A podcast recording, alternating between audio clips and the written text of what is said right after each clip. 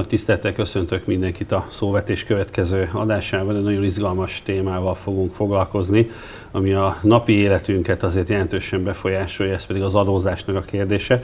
Szabó Gábor, a Nemzeti Adó és Vámhivatal szakértőjét üdvözölhetjük itt. Gábor, szervusz, köszönöm szépen, hogy szervusz. elfogadtad a meghívást. Ugye a mezőgazdasági adózás szempontjából a 2021. január 1 azért egy elég izgalmas időpont. Ugye új kedvezmények kerültek bevezetésre, ugye az általányadózás lett az általános, ugye uh-huh. alapvetően mindenki ide került Igen. most besorolásra.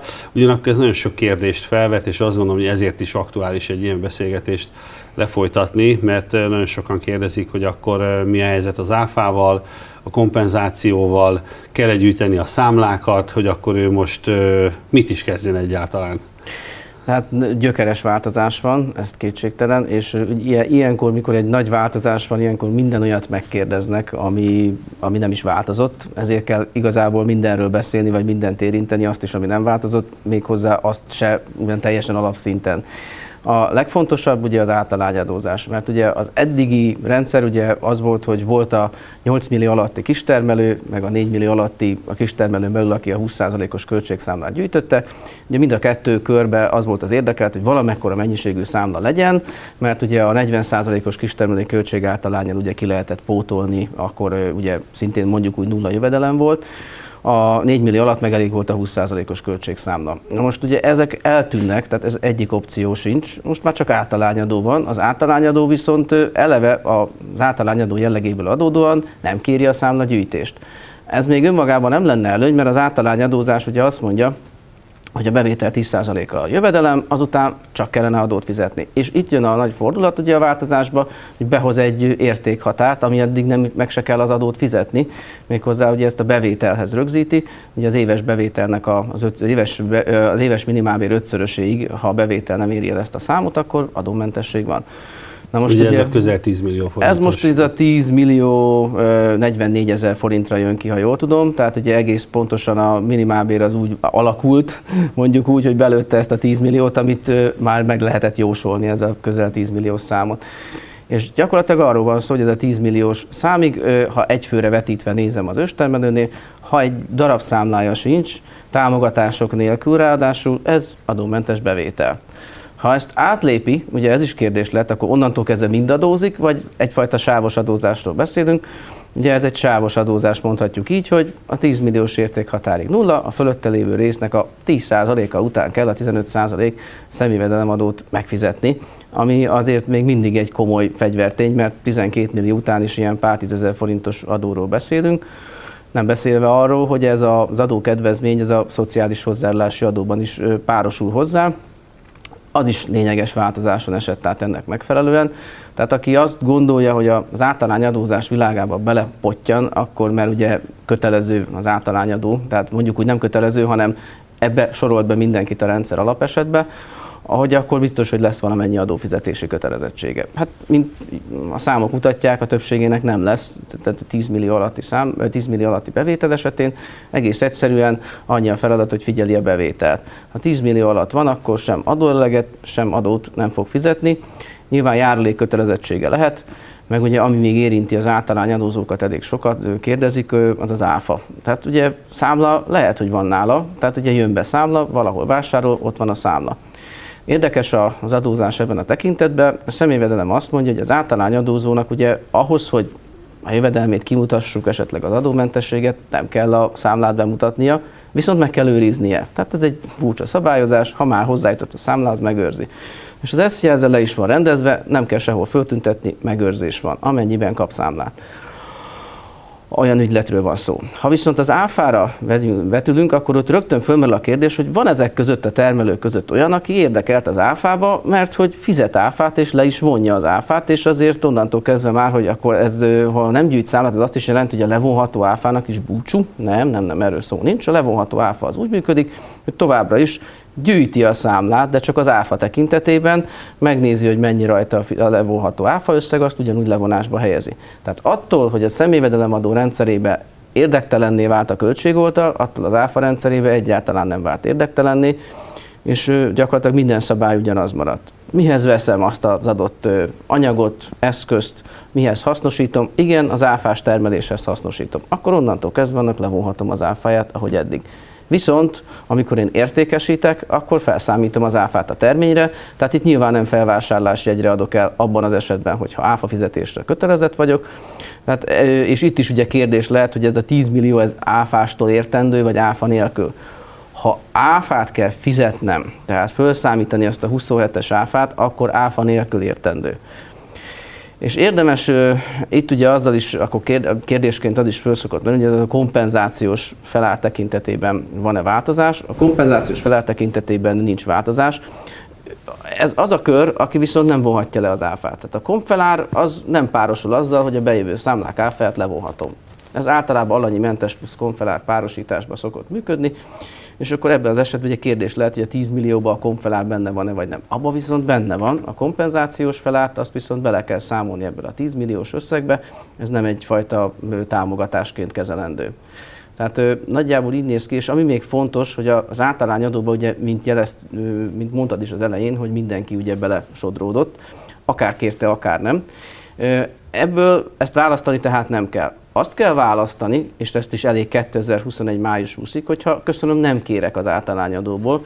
Ugye az a kör lesz, aki a 10 millió és 20 millió között van, vagy 20 millió fölött. Ezek kell, hogy elgondolkodjanak. Aki 20 millió fölött van, az ugye nyilván nagyobb családi gazdaság, önálló ez nem játszik ez az általányadós kérdéskör, egyfőre vetítve, akkor ő mondhatja azt, hogy nem kéri. Mi van Tehát akkor? ő neki alapvetően marad a tételes költség Így van, alapvetően ő, ő, ő is általányadózó lett, ő neki ki kell jelentkeznie, uh-huh. tehát ő az a kör, aki kijelentkezik, de ott sincs nagy gond, hogyha ez elmarad, mert hogyha az általány adóból ne elfelejt kijelentkezni, és átlépi ezt a 20 milliós értékhatárt, akkor egész évre visszamenőleg tételessé válik. Tehát uh-huh. nem lesz az gond, hogy... Tehát jaj, nem lesz megbüntetve. Nem, nem, meg hogy a számlája, ugye gyűjtöttem a számlákat éve, és akkor most mi újság van, hát az megmarad neki, az ugyanúgy uh-huh. elszámolható költség, meg egész évre.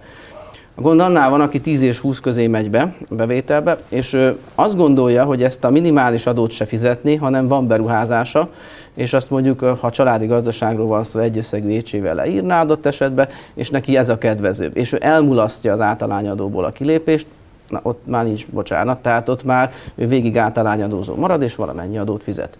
Uh-huh.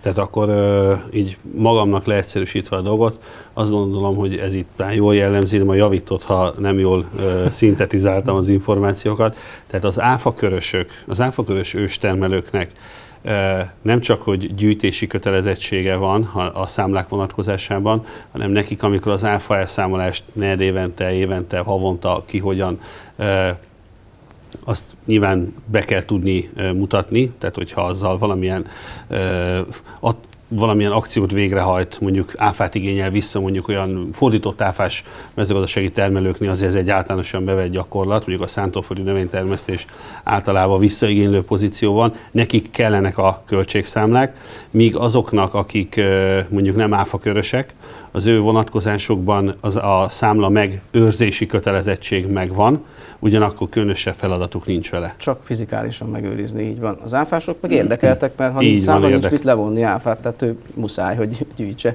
és az se a személyi adó miatt van.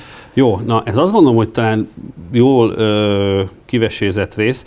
Egy kicsit akkor kanyarodjunk át az őstemlők családi gazdaságára, hogy az őtség is egy új kategória, ugye mi úgy apostrofáltuk, hogy ez a közös őstermelő igazolvány, illetve a, a családi gazdaságoknak egyfajta jogutódja.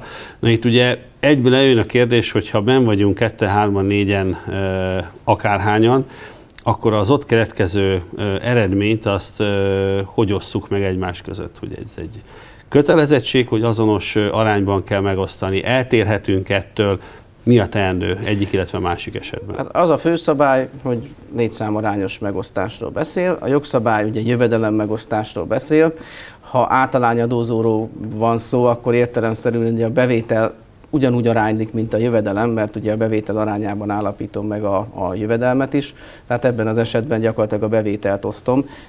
Ez egy kicsit más azért, mint korábbi megfogalmazása a szemjövedelemadóban, tehát jövedelem megosztásról van szó. Nem kötelező alkalmazni, ugye itt az alapító szerződés, jól fogalmazok, mert itt ugye ez a fogalmi kategória már nem adózási dolog, azt mondhatja ki, hogy ettől eltérnek. Tehát lehetőség van nem kell, Bármilyen hogy a, arányban eltérhetnek? Bármilyen arányban. Tehát a, a jogszabályból számunkra az következik, hogy bármilyen arányban eltérhetnek. Ha az alapító... Tehát akár a jövedelem egy személynél is lecsapódhat. Egy személynél is lecsapódhat, ha annak értelme van, mert ugye ennek adózási kihatása már lesz, mert hogyha ö, ö, közel van az értékhatárhoz az összeg, és egy helyre csatornázom be az összeget, ott keletkezik adókötelezettség, míg a többieknek kihasználatlan helyzet van.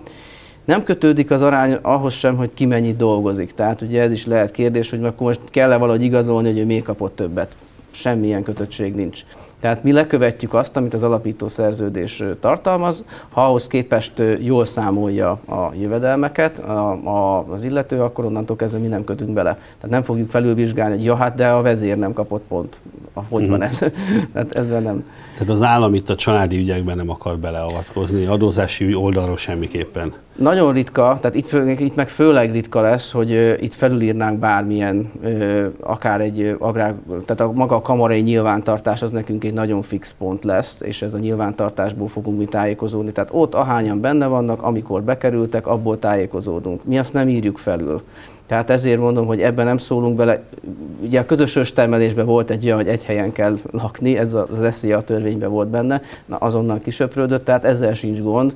Tehát mi tényleg az adózási résznél a nyilvántartásokból indulunk ki. És a nyilvántartásnak ugye nem része az alapító szerződés, de ha látjuk az eltérő arányokat, akkor bekérhetjük, hogy uh-huh. igazodik-e ahhoz a számított összeg.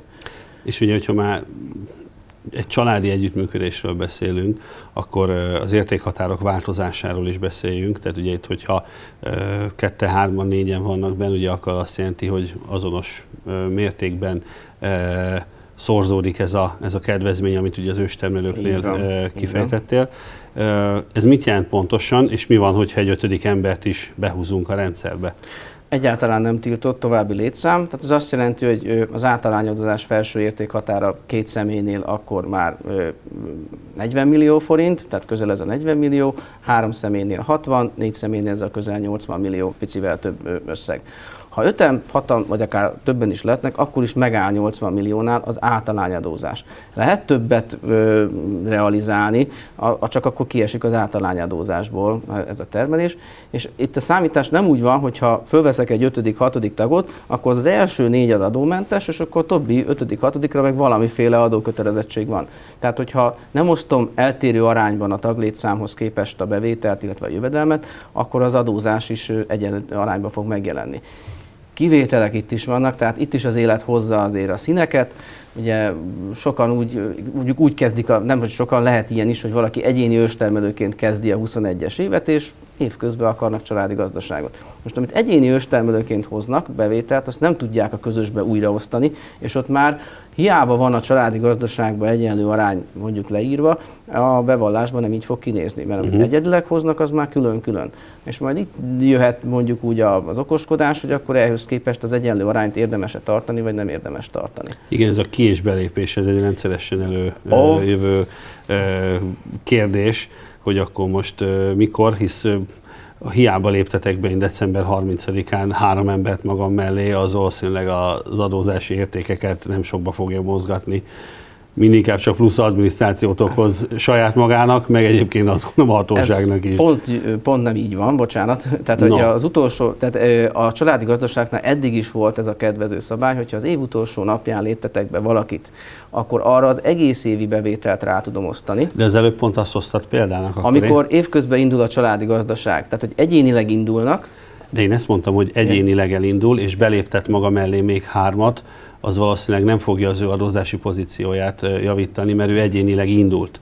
Ö, igen, tehát hogyha ott jön létre a családi gazdaság. Igen, értem, december 30-án jön létre. Na, azért Bocsánat, meg is jó. lepődtem, de hogyha családi igen. gazdaságként működik, és akkor térjünk át erre, mert ez valóban egy, egy nagyon izgalmas kedvezmény, hogyha ketten vannak a családi gazdaságban mondjuk január 1-én, Így van, ez és fontos. december 30-án még két embert beléptetnek, na akkor mi a helyzet? Akkor négy fele osztjuk az egész évi bevételt, és hogyha tételes elszámoló költséget, tehát jövedelmet osztunk fel, ugye.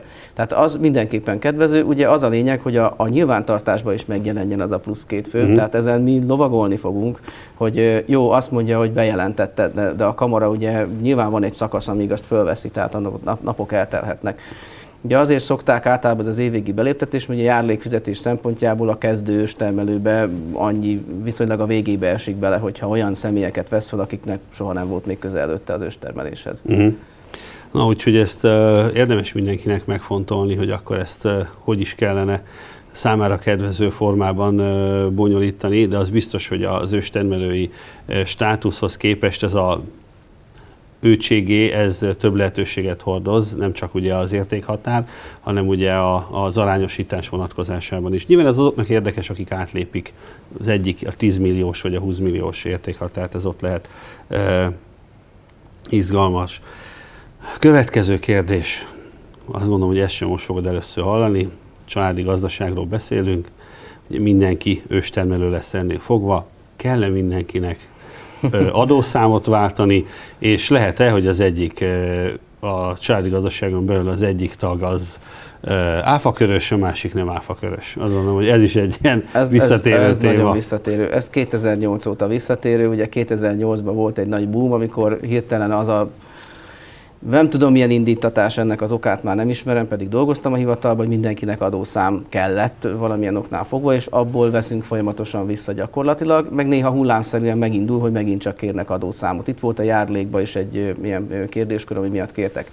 A lényeg az áfa, az áfa szempontjából, hogy a, az áfa törvény nem azt mondja, hogy családi gazdaság egésze, ő az egyes személyeket tekinti adóalanynak. Ebből következik, hogy attól, hogy mindenki őstermelővé vált, és a saját nevében, ha nem értékesít, tehát ő nem akar eladni a saját nevében terményt, nem akar állatot leadni, akkor ő neki nem, nem lesz adóalany, nem lesz adószáma. Tehát nem az adószám mondja meg, hogy tehát nem, ha valaki adóalany, az nem biztos, hogy még van adószáma. Kellene, hogy legyen. Tehát mindig azt vizsgáljuk, hogy ki folytatja a saját nevében ezt a tevékenységet, azaz ki az, aki értékesít. Tehát továbbra is... Bocsáss meg, tehát hogyha a csádi gazdaság vezetőjének a nevére szólnak a számlák, és ő is állít ki minden számlát, akkor a többieknek igazából nincs szükségük Nem kötelező, egyáltalán nem kötelező. Így van, pontosan. Tehát érdemes, tehát ez egy mozgástér is, mondhatjuk így, egyfajta mozgástér, mert ugye az is megengedett, és ez a családi gazdaságos törvény jól le van írva, hogy más nevében lehet értékesíteni a piacon. Tehát az a kötöttség sincs, hogy aki kimegy a piacra, annak a saját adószámán kellene. Ugye a tag, a vezér, vagy akinek adószám vannak a nevében értékesít. Tehát a lehetőség adott arra is, hogy csak ha öten vannak, egynek legyen adószáma, de lehetőség, hogy mind az ötnek.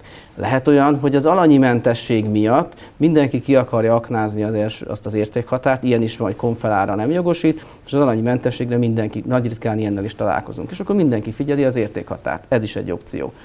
Arra kell nagyon odafigyelni, ha már egynél több adószám van kint, akkor azonos adózási mód van. Ez kő, kőbevésett szabály, és ezt nagyon nehéz átpréselni mert nehezen is fogható. Pedig milyen jó lenne.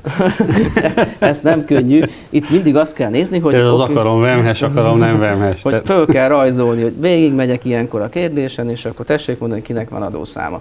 Végigvesszük, mondjuk az öt emberkéből háromnak van, az öt termelőből, de az ötös termelőből háromnak van. Ebből a három adószámból ki az, aki mondjuk úgy rendszeren kívüli, tehát ki az, akinek az adószáma egész más tevékenységre van kiváltva, tehát mondjuk fodrász, kozmetikus, iparos kereskedő, ő ugye a létszám miatt van alapvetően bent, de az ő adószáma egy egész más tevékenységre, és véletlenül se szerepel a mezőgazdasági tevékenység a listán. És nem is szerepelhet. Ha szerepel, akkor gond van, mert akkor az azonos adózási mód sérülhet. Ő is egy kockázati tényező, hogy az ő eltérő adózási módja a többiek helyzetét ronthatja. Tehát alapesetben nem szokott, mert ó, már régóta egy katás egyéni vállalkozó valamit csinál, oké, akkor őt kiszedem ebből a listából, őt nem vizsgálom tovább. Marad kettő, mondjuk ebben a példabeli esetben, az egyik konfelá plusz mentes, a másik áfás. És mind a kettő mögött megtalálom azt a tevékenységet, amit közösen folytatnak, a zöldség, állat, egyebet. Akkor ott megáll van. Tehát akkor ott megvizsgálom, hogy melyik a valódi adószám, ezt így fogalmaznék, ez azt jelenti, hogy melyik az még mögött valóban volt adókötetes tevékenység, mert gyakran azt látom, hogy fönt van az adószám, de körülbelül 10 éve, és ahhoz nem nyújt senki. És mivel nem áfás adószám, így nem is volt piszkálva, hogy adjon be áfa bevallást, tehát konfelál plusz mentes adószám esetében azt mondom, hogy akkor azt érdemes akkor kitörölni, tehát uh-huh. akkor visszaadni. Ha azon is forgalom van, meg az áfáson is, akkor már az azonos adózási mód sérül. Tehát az meg már nagyon vad, hogy a kettő És egy... itt akár szankciók is előfordulhatnak. Abból következmény van, így van. De hát nem mulasztási bírság szempontjából, hanem a, a felosztási szabály sérülhet ebben az esetben. És akkor már egészen eltérő adókötelezettségek jöhetnek ki személyvedelem adóban. Tehát az abból a szempontból tehát nagyon erősen törekedni kell erre, hogy ez, ez biztosítva legyen. Ugye a konfelárnál szoktuk még mondani, hogy ha viszont több konfeláros van benne, és akkor na, kinek van esetleg cége? Ez a nagy másik nagy buktató, hogy hát van valami KFT-je 25%-ban, tök mindegy, hogy alvó cég, működő cég, meg mit csinál, azzal a konfeláris jogosultsága már sérül neki. És az, mivel ő neki ez elesik a konfelártól, az a másikra is kihatással van, mert az azonos adózási módot így nem tudják biztosítani.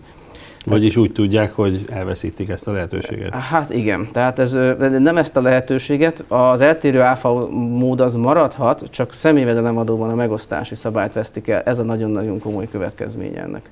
Ez mennyire gyakori egyébként, hogy mennyire frekventált kérdés ez? Hát általában én az előadásokon ezt hangsúlyozom, és akkor mindig fölbukkan a kérdés, tehát akkor konkrétan jönnek az esetekkel, és mindig van. Nem lehet... Tehát nem egy üres halmaz, amiről Nem beszélünk. üres halmaz, mindig találok, meg ugye pont az miatt, hogy ismeretlen okokból, ha egyszer rendezték is a dolgot, hogy egy van adószáma, telnek az évek, és csak valaki még fölhoz egy adószámot, vagy egy családi gazdaságban olyan ember jön be, aki adószámot hmm. hoz magával, és azt nem adják vissza, és már is vannak ketten akiknek eltérő adózási módja van. Tehát az élet színessége ezt magával hozza. Hm.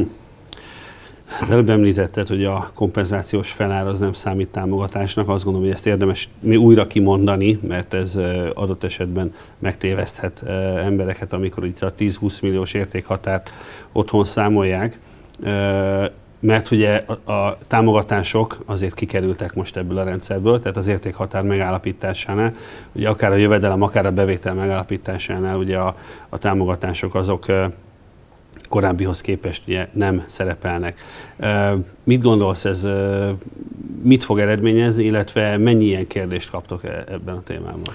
Sokat, mert ugye az is szokott kérdés lenni. És bocsánat, van-e még ilyen téma, mint például a kompenzációs felár, amit említettél a beszélgetés elején, amit még jó lenne aláhúzni, hogy erre kellene figyelni, mert ez nem támogatásnak számít, és adott esetben okozhat kellemetlen meglepetést. Egy dolgot tudnék, amit kérdeztek, mert általában onnan jut nekem is eszembe, hogyha már volt kérdésként, ez a kárenyhítési alapból kapott összeg. Ez nem támogatás. Tehát uh-huh. ez alap esetben is bevétel. Tehát, és sajnos itt nem vagyok teljesen képbe, de van már egy olyan típusú, nem, ez nem se támogatás, hogy ez a jövedelem kiesést lehet ellensúlyozni azzal, hogy egy bizonyos összeget, ha befizetek, a jövedelem kiesése meghaladja az adott mértéket, akkor ilyen kincstári szálakon keresztül ezt valahogy meg lehet igényelni. Na, most itt se ismerem a mögöttes háttér, de erre már kapásból azt mondom, hogy ez nem támogatás. Uh-huh. Nem az a fajta támogatás, amire ezt mondanám, hogy nem bevétel. Tehát, hogyha valakinek eh, jégkára, asszálykára keletkezik, és ugye a, a kifizető ügynökségtől kap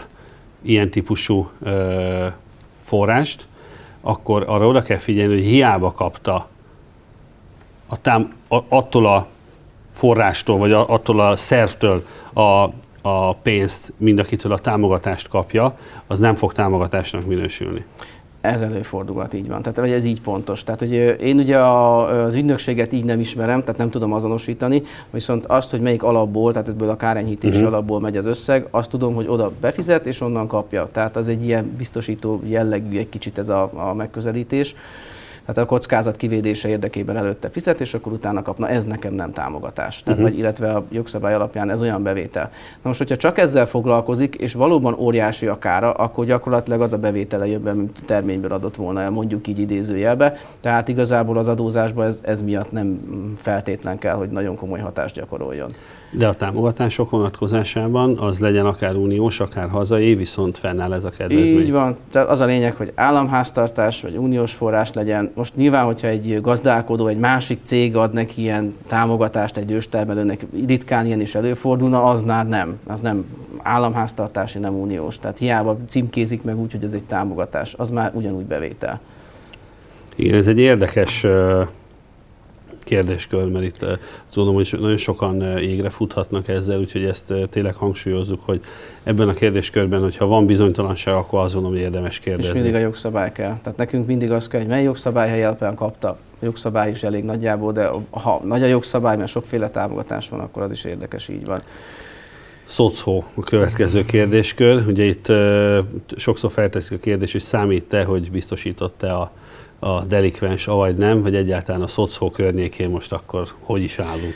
A szocó ugye markánsan megváltozott, mert azért mondjuk úgy, ha visszamegyünk a történelem szempont időkben mondjuk, akkor az egészségügyi hozzájárulás volt az egyik lába a szocónak. Ugye keletkezett a szociális hozzájárulási adó a régi TB járlék helyén, mondjuk így, és a kettő találkozott 2019-ben az őstermelőknél. Ez ugye egy óriási problémakör volt, hogy az EHO megszűnt, a szocóval gyakorlatilag berá, tehát a szocóval egybe került, és így egy járlék alapon fizetendő szocó, meg egy jövedelem alapon fizetendő szocó keveredett.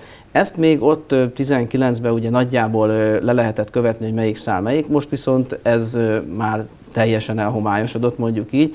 Vannak azonos kapcsolatok, tehát a szociális hozzájárulási adó igazából jobban követi most már a jövedelem környékét, tehát a személyvedelem adó környékét, mint a járlékot. Ez abból vezethető le, hogy gyakorlatilag leképezi azokat az adómentességi szabályokat, amit a személyvedelem adóban.